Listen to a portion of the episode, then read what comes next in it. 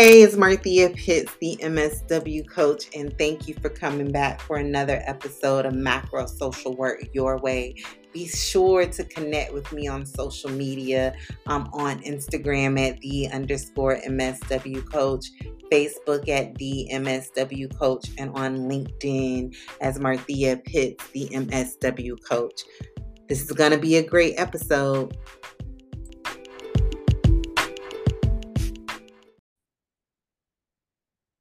Hey, it's Marthea, the MSW coach, and I am back for another episode of my podcast, Macro Social Work Your Way. I am doing really good today. Today was a wonderful day. This the last few weeks have been a wonderful time, I can honestly say, in my life.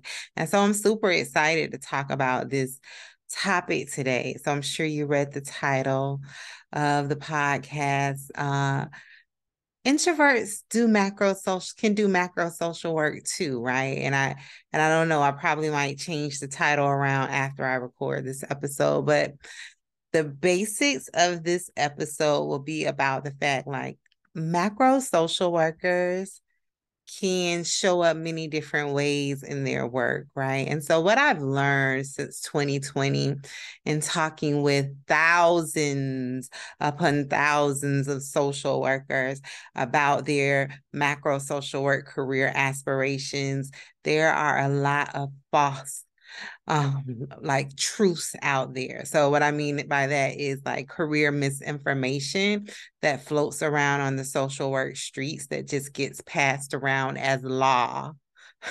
All right. And so what I mean by that is just things that simply are not correct um, looking at it and examining it from a workforce development lens, right? When I first got on the social work scene on the internet, I used to use the analogy all the time, or analogy along the lines of like, you wouldn't go to your banker to ask them how to build a home, right?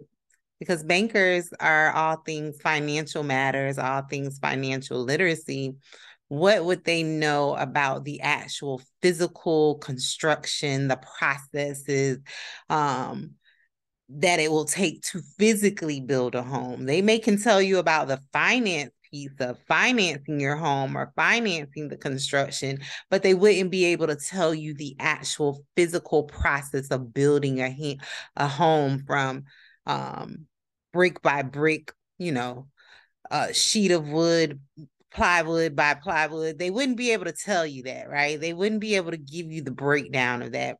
So I always am amazed and I'm still trying to figure out why it's such a thing where uh social work students who then become social work professionals out in the field hold their career information as the law that they get from their social work professors, right? And so I know in my own macro work, as a macro social worker who specializes in workforce development and designing equitable career pathways, opportunities for historically marginalized populations, I know that there is a huge disconnect from academics in field, right? Um, I also know that just by being a student, how many of us, once we got into the field, we're like, wait a minute, this is nothing that I learned in the class. Like, how can I use it?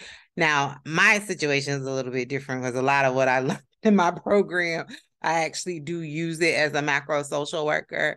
But I hear the story all the time from social workers about how um, what they learned in class is not used in the actual workplace, right? And so um, I want to say that a lot of that is because you're getting information from, and I love social work professors.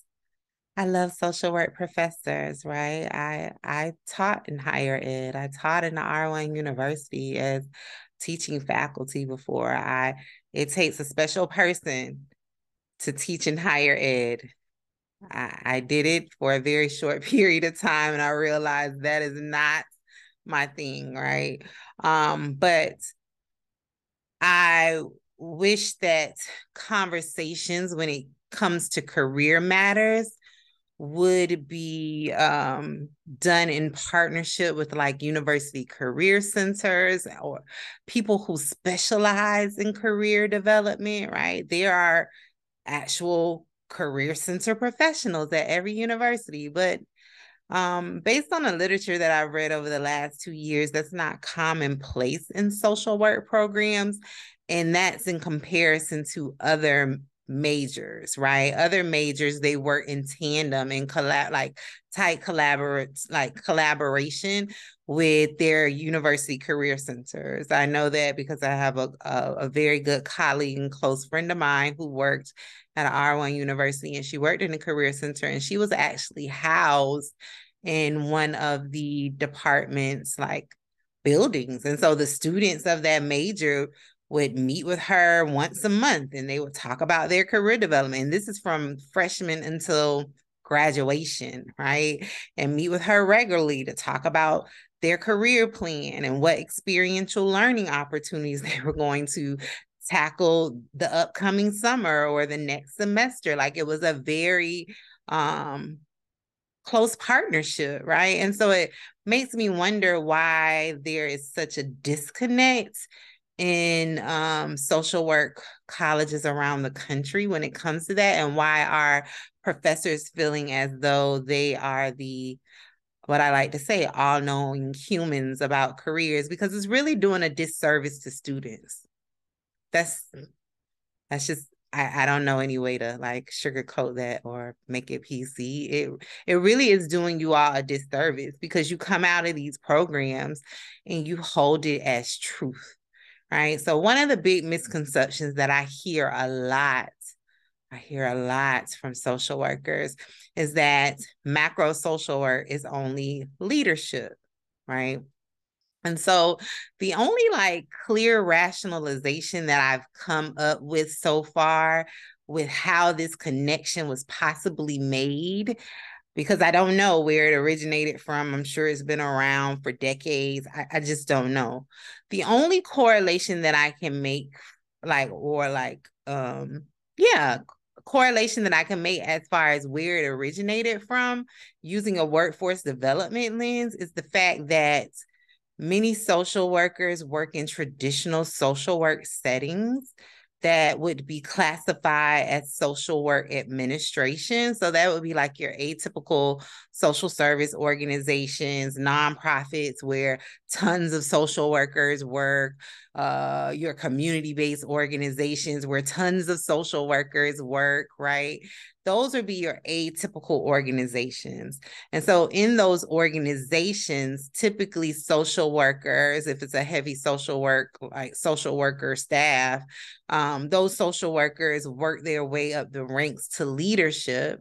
And the like label that is put on them because they work their way up from frontline direct practice is that they are macro social workers, when in essence, they are serving, they're under the social work administration umbrella, right? Because they're leading services and programs that are still um, responsible for direct practice uh, service delivery. Now, don't get me wrong, some of those direct practice organizations do have macro type work that they do as a part of their offering. But for the most part, those people in those positions are social work admin. They're under that umbrella. They're not macro social workers, meaning they are not only solely only working with large populations um, and individuals, right? They're more so working, they're over leadership supervisory of people who are providing one-on-one service. Macro roles there's no one-on-one service interaction in a true macro social work role. You may work with large groups of leaders who um, who may be a part of the funding organization that then funds those one-on-one like community service delivery type organizations but they are not the ones who are delivering the actual service delivery. They're more so the ones who are overseeing funding um, accountability policy like funding streams and all of the things but the one-on-one direct practice service doesn't go on in their organization.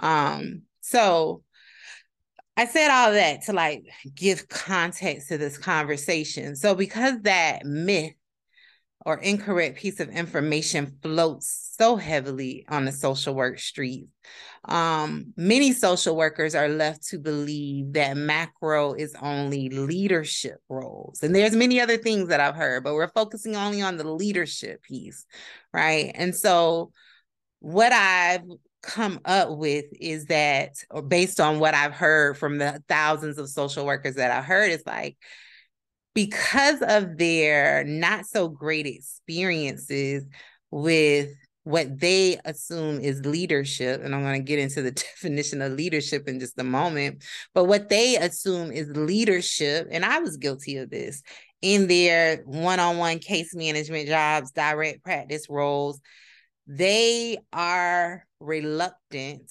to advance or what they think to macro social work roles because they think that macro is only roles like those, right? In your atypical social work, social service settings and organizations, right?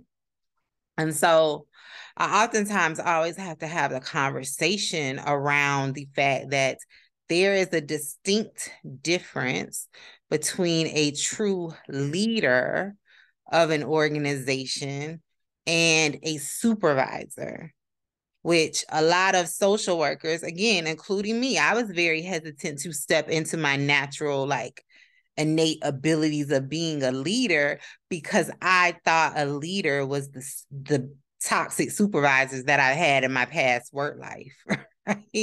So it took a lot of unlearning, a lot of hard unlearning to understand that leaders are the ones that create the vision for the thing, right? They are not necessarily the, they aren't the ones who are at executing the day to day, daily task of making the thing happen right? Or overseeing the people that are responsible for doing the day to day daily tasks, which would be the mission of an organization. Leaders create the vision, which is the overall objective. L- supervisors help execute the mission, which is the daily task, the tedious activities, the overseeing of the staff and creating the systems and the processes. The leader just creates the vision. They're not wrapped up in the day to day things, right?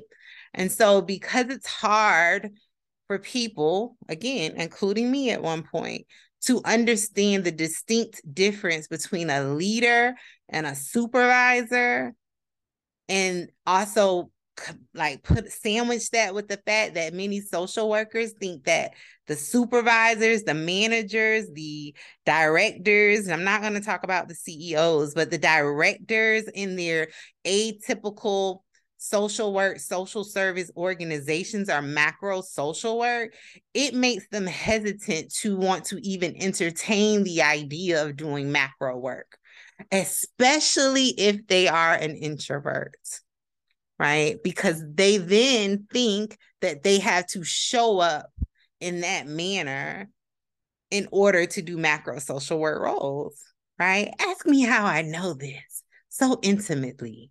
Well, I never, I always knew that macro work wasn't the leadership piece, but I'm an introvert by nature. I I came out of the womb as an introvert, right?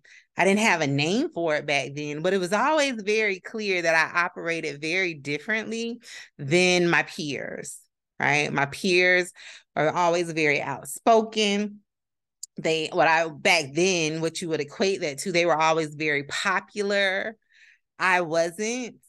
Um, I had my small crew of people right? But I never was the one who knew everyone and everyone knew me right?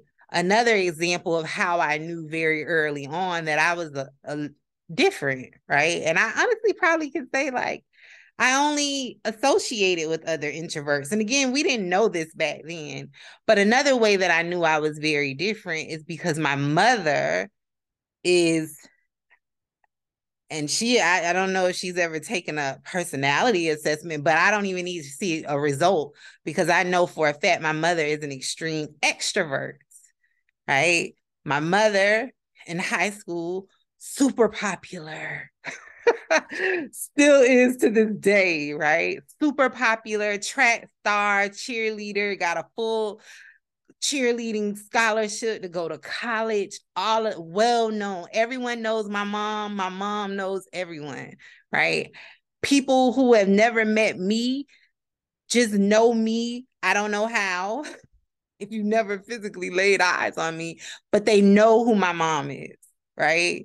And so as a child, what that will look like, and now I have words to explain what it is that was going on because I didn't have it at that time. I just always knew like my mom was forcing me to do these extracurricular activities. She wanted me to be on the dance team. And it's like, the dance team? You want me to go out in the middle of a football field and dance? Right. And so that was a whole source of what? No.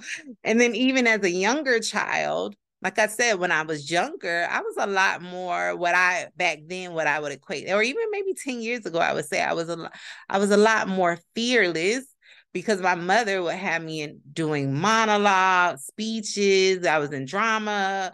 I was um, taking acting classes. I was doing karate classes. I was in plays. I was singing and all of the things, right? And I would be so nervous, right? And it wasn't that I was necessarily shy, but back then that's what I thought it was. Again, because I didn't have the word of being an introvert.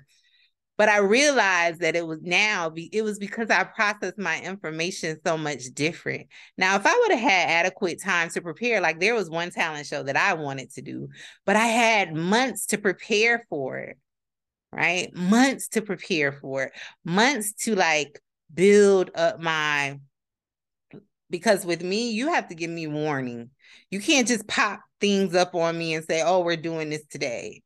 No, no, I am not. And if you do it, going to be very like, it, you will know.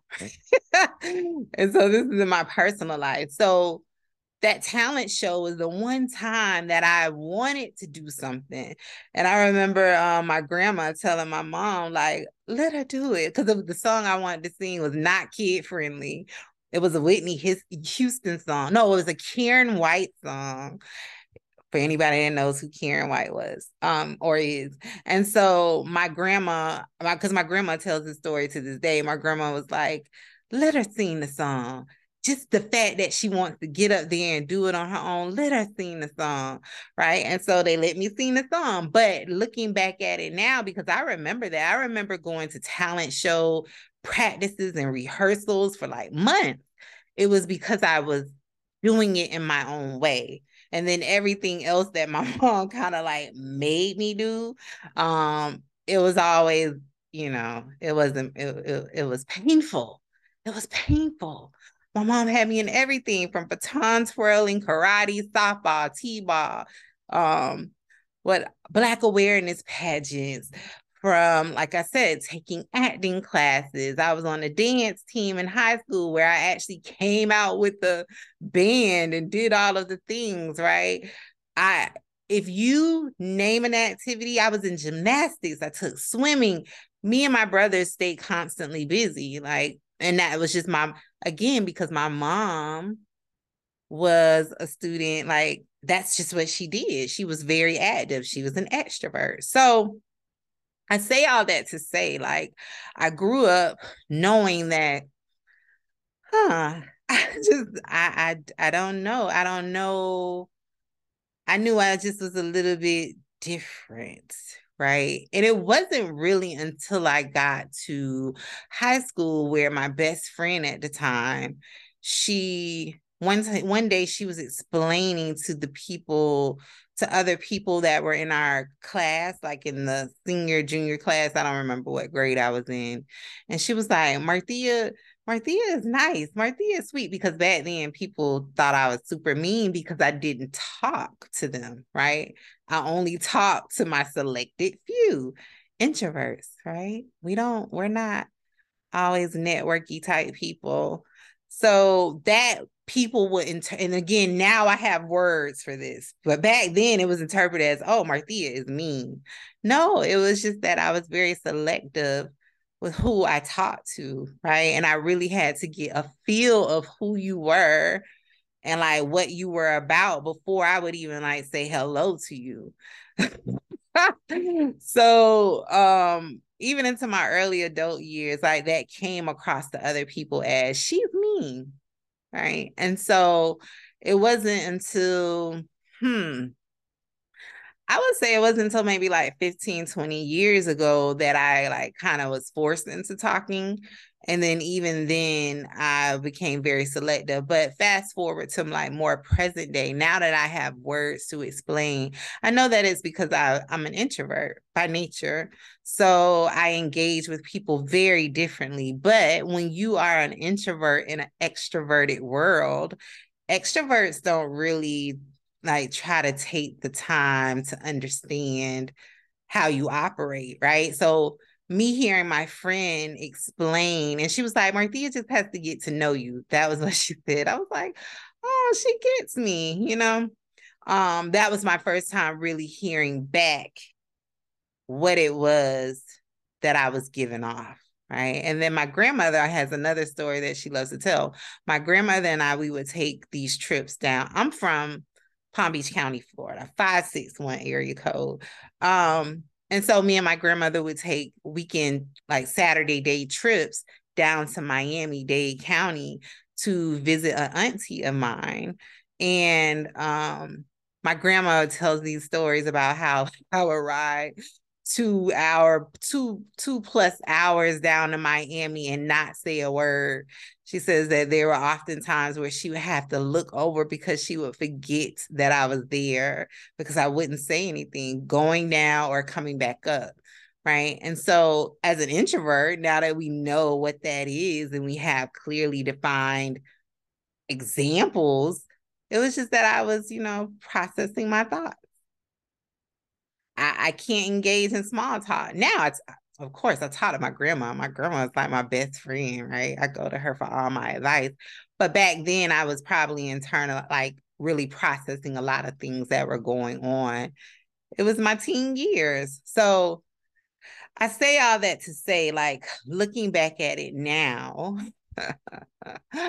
oh, the drama of being a teenager, right? Um, I heard a lot from people like, "Oh, she's just so mean." I'm not mean. I'm I'm I'm one of the sweetest people that I know, right? Now, as an introvert, don't don't think that we are very like passive people because we're not. We're very observant. We're very um protective of our spaces. And so I wanted to talk about the fact like introverts can do macro work too. Right. And so um what I'm learning what what I know to be true is that there are many social workers out there who are also what they would consider introverts and they want to do macro work but they are hesitant to do that and so I really wanted to create time and space today to say, like, you can do macro social work too. Leadership is not you having to always be in a role where you're front and center and you're the voice for everything. Right. And so, leadership in my book is anyone who is willing to be mission driven and challenge the status quo and who dares to who dares to like do things differently right? And so when it comes to macro work, we need social workers in every space possible. So, what that will look like is we need social workers on the executive admin teams of organizations to ensure, like, just as an example, that internal processes are being done correctly, where um, funding is being sent out the way that it's supposed to be in an equitable manner, or where um, internal processes are being created in an equitable manner where it can reach like the the areas that need it most in the country right? You don't always have to be front and center as the CEO or the one doing the overt activism. You can be behind the scenes, you can be on next to the people who are the movers and shakers and you're the one but like a part of the coordination planning of it all, right? You're the one that's identifying the, the, gaps in the systems. You're the one who are like connecting the dots, right? Or contributing thoughts, partnership to the most groundbreaking um practice or thing or that will roll out to really change the lives of the populations that you serve. So I want to say that you can be an introvert. There is space for you too. Right. Now it will take you some work to under to to develop but it still is possible. I'm an introvert. I knew that where I am now in my career was going to be because that was the vision that was given to me. And so the seed was planted in me because I, you know, I'm a career counselor by by profession was you need to create a professional development plan to start getting comfortable with the role that is being given to you right? So what that looked like was I created a professional development plan in my cubicle as a case manager. I sketched out, okay, I'm going to start going to um public speaking classes, right? Because I wasn't comfortable getting up in front of people and doing public speaking. Right. I decide I I spoke one time to one, I've said this before on podcast episodes. I spoke once to my director and this is when I worked at the R1 University um, in a research institute uh, regarding child welfare. And I was speaking to the executive director, who is also a macro social worker. And she just casually shared, we were talking about planning of dates um, regarding the initiative that I was over. And she was like, Oh, I can't do that day because I have a standing appointment with my leadership coach and this is after like a year or two of me working on my own professional plan. I ne- development plan. I had never heard of a leadership coach. So i immediately like tucked it away in the back of my mind.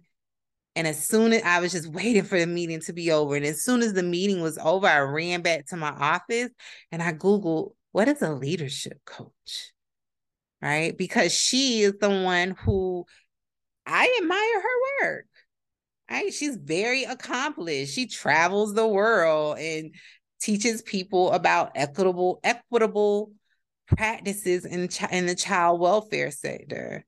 She helps pass laws, right? So I ran back to my desk and I researched and I was like a leadership coach. I read the definition. I probably looked at an article or two and I pulled out my, I wrote down, I was like, I'm going to get a leadership coach. So then I got like a battery in my back to get a leadership coach. Right. And so my leadership coach happened, happens and I strategically chose her, happened to be a former colleague of mine that I worked with as a case manager, a career counselor on the front lines. She served as our training and development manager, where she would be responsible over training and development of the staff. And so the reason I went to look for her um, was because as a case manager, she would always like pull the pull the the the what is the word the, i want to say the extrovert because now I, because i worked so hard on my professional development the last assessment that i've taken personality assessment i'm 49% introverted 51% extroverted And so, but back then, I'm I know I was 100% extroverted because I took the same personality assessment, but she would pull the extrovert out of me. Right. In the professional setting, she would pull it out of me. And not even the extrovert, she was just pulling, like, she was helping me get comfortable with being an introvert in an extrovert world. And I used to hate it. Oh, we would be in a training or a meeting, like in a roundtable discussion. Everybody would be sharing out. Of course, I had ideas. I was thinking about stuff, but I didn't want to talk about it. And a lot of that came from my past career trauma of being in settings before we would sit around and talk about ideas and then things never come to life. But what I realized was that it also was compounded with me being an introvert, right? And so what I quickly realized was when I would share, like the room would stop. The room would stop and everyone would listen intently. And then they would like refer back to everything that I said for like weeks and months after. They would create new systems and processes based around the one thing I said in that meeting right? And so she would do this more and more with me, like pull me out, right? And back then, honestly, I I thought it was just like the way that I was, but it wasn't. It's just that I I engage differently, right? So she would create every time it, we were in a meeting, she would create intentional time and space for me to engage, right? It was very uncomfortable did it feel good? No. Did I like her? Probably not. Um, but when I went to go hire a leadership coach, I remember her, I remembered her because we were connected as friends on Facebook. I remembered that she had been advertising that she was a soft skills coach. And so when I looked at the definition of leadership coach, I'm like, I'm sure she can help me, right? It's still kind of all one and the same. And another reason that I wanted to choose her, which is a reason why I, over time, with her pulling me into those conversations, I realized after a while that she was doing it for a very intentional purpose, right? And so um it it it builds off of something that I heard another one of my coaches say today around people see the greatness in you before you see the greatness in you. and I, when I heard my coach, my other coach say that today, I was like, that is so true. My dissertation coach. I was like, that is so true. That is what happened to me when I was in case management. Everyone saw my leader, like saw the leader greatness in me, and I didn't see it myself. I didn't see it until years later when I started reflecting on dang, everything that I came up with as a case manager, they created it. Like they did it. Everything that I put forward, people really referred to it. People still refer to it to this day. It's still a standard practice. They even like tailored the job descriptions, um, positions to the fact that they wanted to prioritize hiring social workers for those roles because I was the only social worker on staff right? So I was doing change making leadership work even as a case manager because I was challenging the status quo of the service delivery in the program that I work within. So I really wanted to, so I, I chose her, my leadership coach, because she also had a heavy, heavy background in corporate. She had worked in training and development um, and worked in exec senior executive C-suite leadership roles in corporate and Fortune 500 companies. And I was like, I want her to be my leadership coach. So I invested. I taught with her. I was like, look, I know that I'm going to, I'm working on a career education consulting firm right now. This is when I was, before I was on the internet, because I started all this in 2019. I said, I'm working, I'm, I'm start, I'm going to have a career um, education consulting firm. I don't know how big this is going to get, but I know that I need to prepare myself because I know that my plans are great. um, because I know the vision that has been given to me. And I wanted to know like, do you provide leadership coaching? How much does it cost? I pulled it out of my savings account and I invested in a coach. And when I tell you that has been the great, I have gotten the greatest return on my money. I have been unstoppable since I worked with her. Unstoppable because what she ended what she specialized in and I didn't know it at the time was well I told her I was like look what I'm struggling with is that I'm an introvert I, I don't do the whole like network with random people thing. I don't understand that. I said it makes my skin crawl to like think about most definitely to even engage in small talk. I don't want to talk about the sky being blue and the tree down the road. Right. I don't want to talk about that. That that makes my skin crawl. I said, I, but I know that I need to know how to like show up in these larger spaces for because of the plans that I have for my career and even for my consulting firm. She took that and she tailored a coaching program for me that was all around me being an introvert. She gave me strategies on how to show up in an extroverted world, but still remain true to my introverted ways. Right. And so that was the birth of me showing up authentically as Marthea. Right. And when I say she gave me sh- tangible strategies each week, she didn't give me any fluff, like any feel good pep talks. No, tangible strategies. And each week I would take it back and implement it in my in my current job at that time. And at that time I was working in higher ed in a different position. I would take, I would do one strategy per meeting. And I would be like, oh, okay, that, that was doable. I feel comfortable. I, I'm I'm still here. you know, I don't feel drained after. And so it was like a snowball effect every week she would give me a new tangible strategy and I would implement it. I would make it my own, right? Until I mastered it. Now, when I first finished the, the coaching with her, I was still a little shaky. It was at times that I wanted to revert back to my old ways, but I couldn't because at that point I had unlearned or learned new ways of engaging. And they were very like easy for me to do because I had practiced them. And so, me doing that pre work, that professional development work, helps me now show up in macro spaces and be front and center for the work that I do on a national level. Right.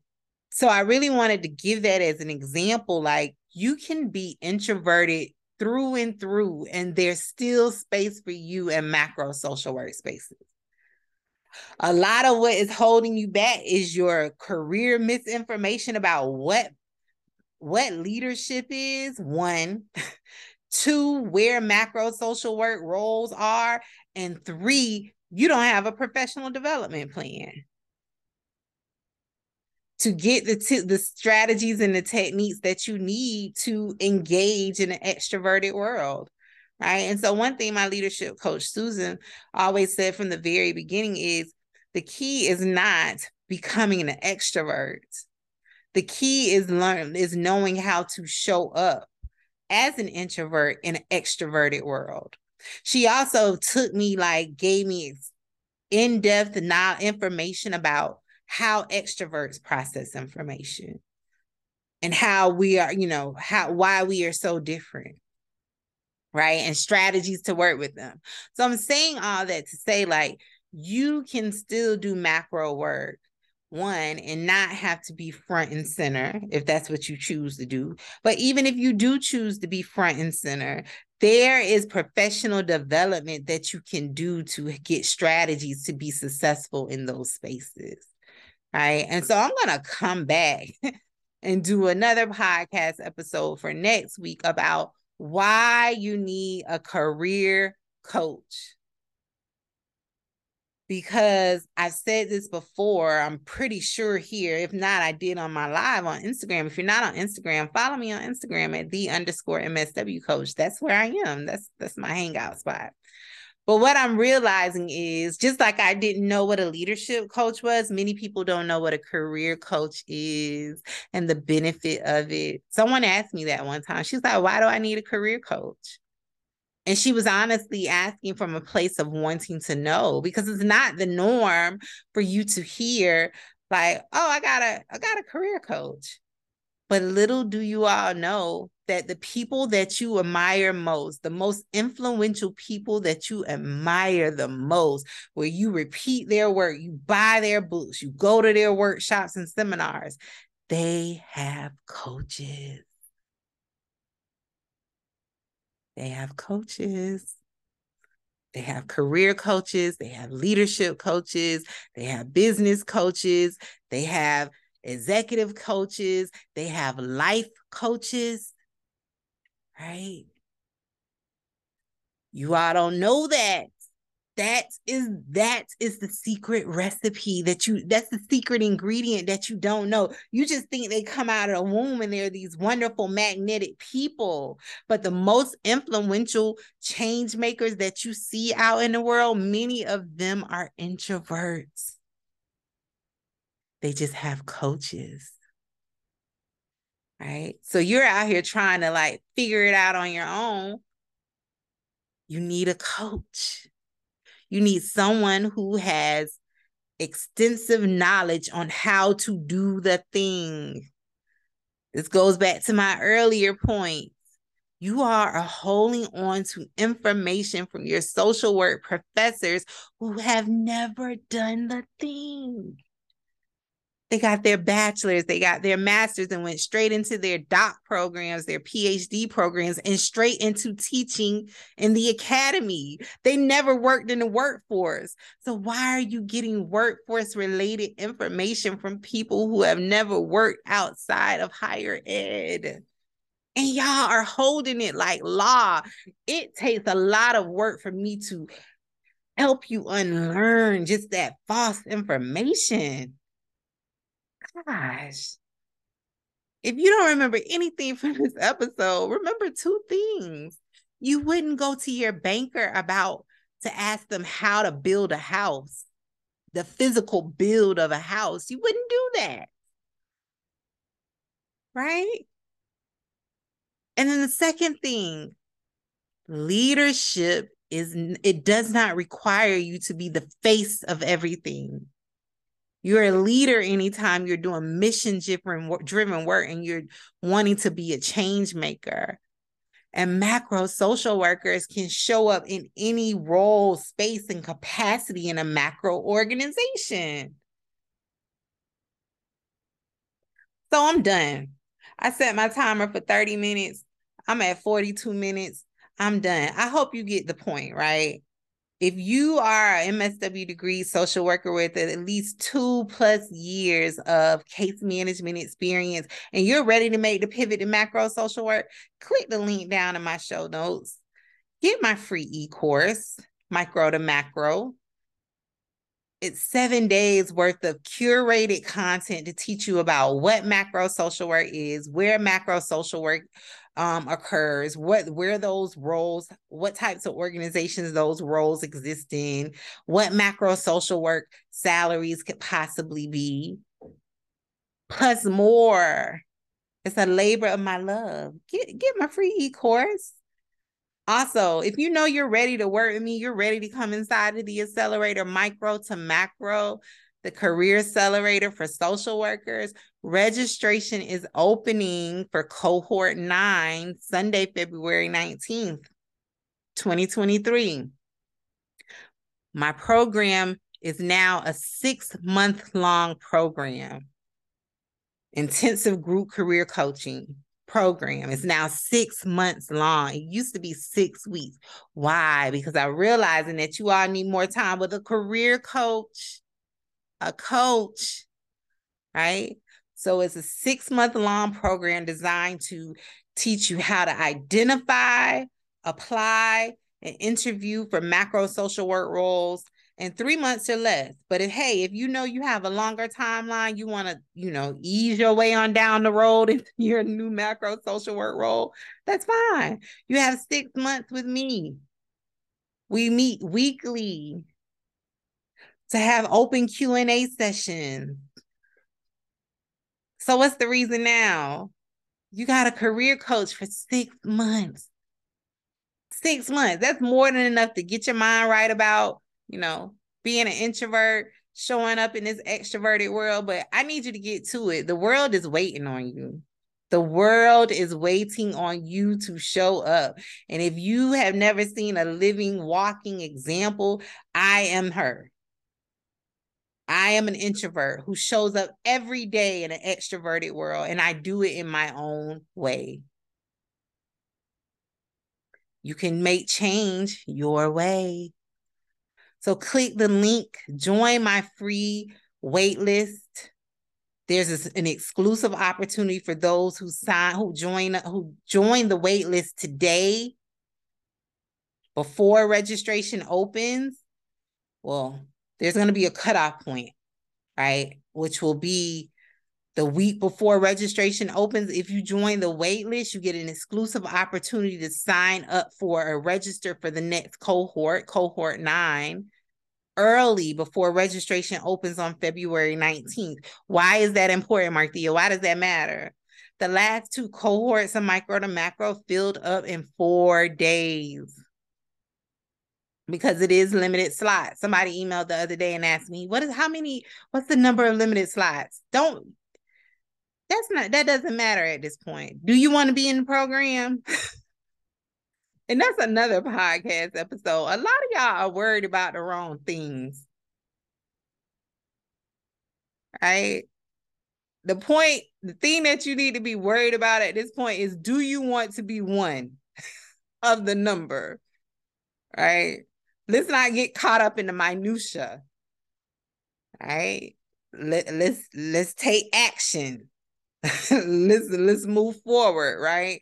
So you get an exclusive opportunity to be in to do registration a week early to secure your spot before general registration opens on February 19th. Once general registration opens up on February 19th, registration will close on February 24th, which again is also major, right? Because that is extending the number of days that registration is open. So that's six days that registration will be open when before, when it was a six week program, they only had four days to register. So you have no reason to miss the deadline. And once you miss the deadline, you cannot register after the deadline. You cannot, right? We're scaling the program. We have systems in place.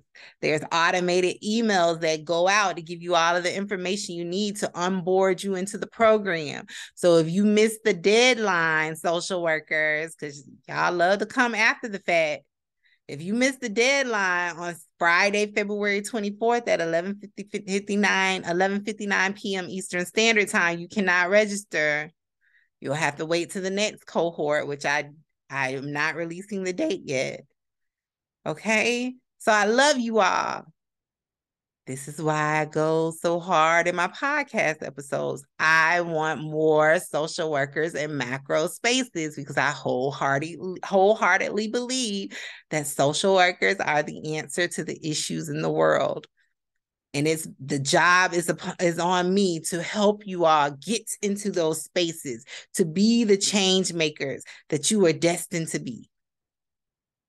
You just need an opportunity. You just need to learn the techniques to get into the roles. Your skills, talents, education, and experience is needed in larger spaces than case management. I'm here to get you there. Right. But I push you with love and care. So have a wonderful day. Happy macro career planning. Click the link, join the waitlist. Bye.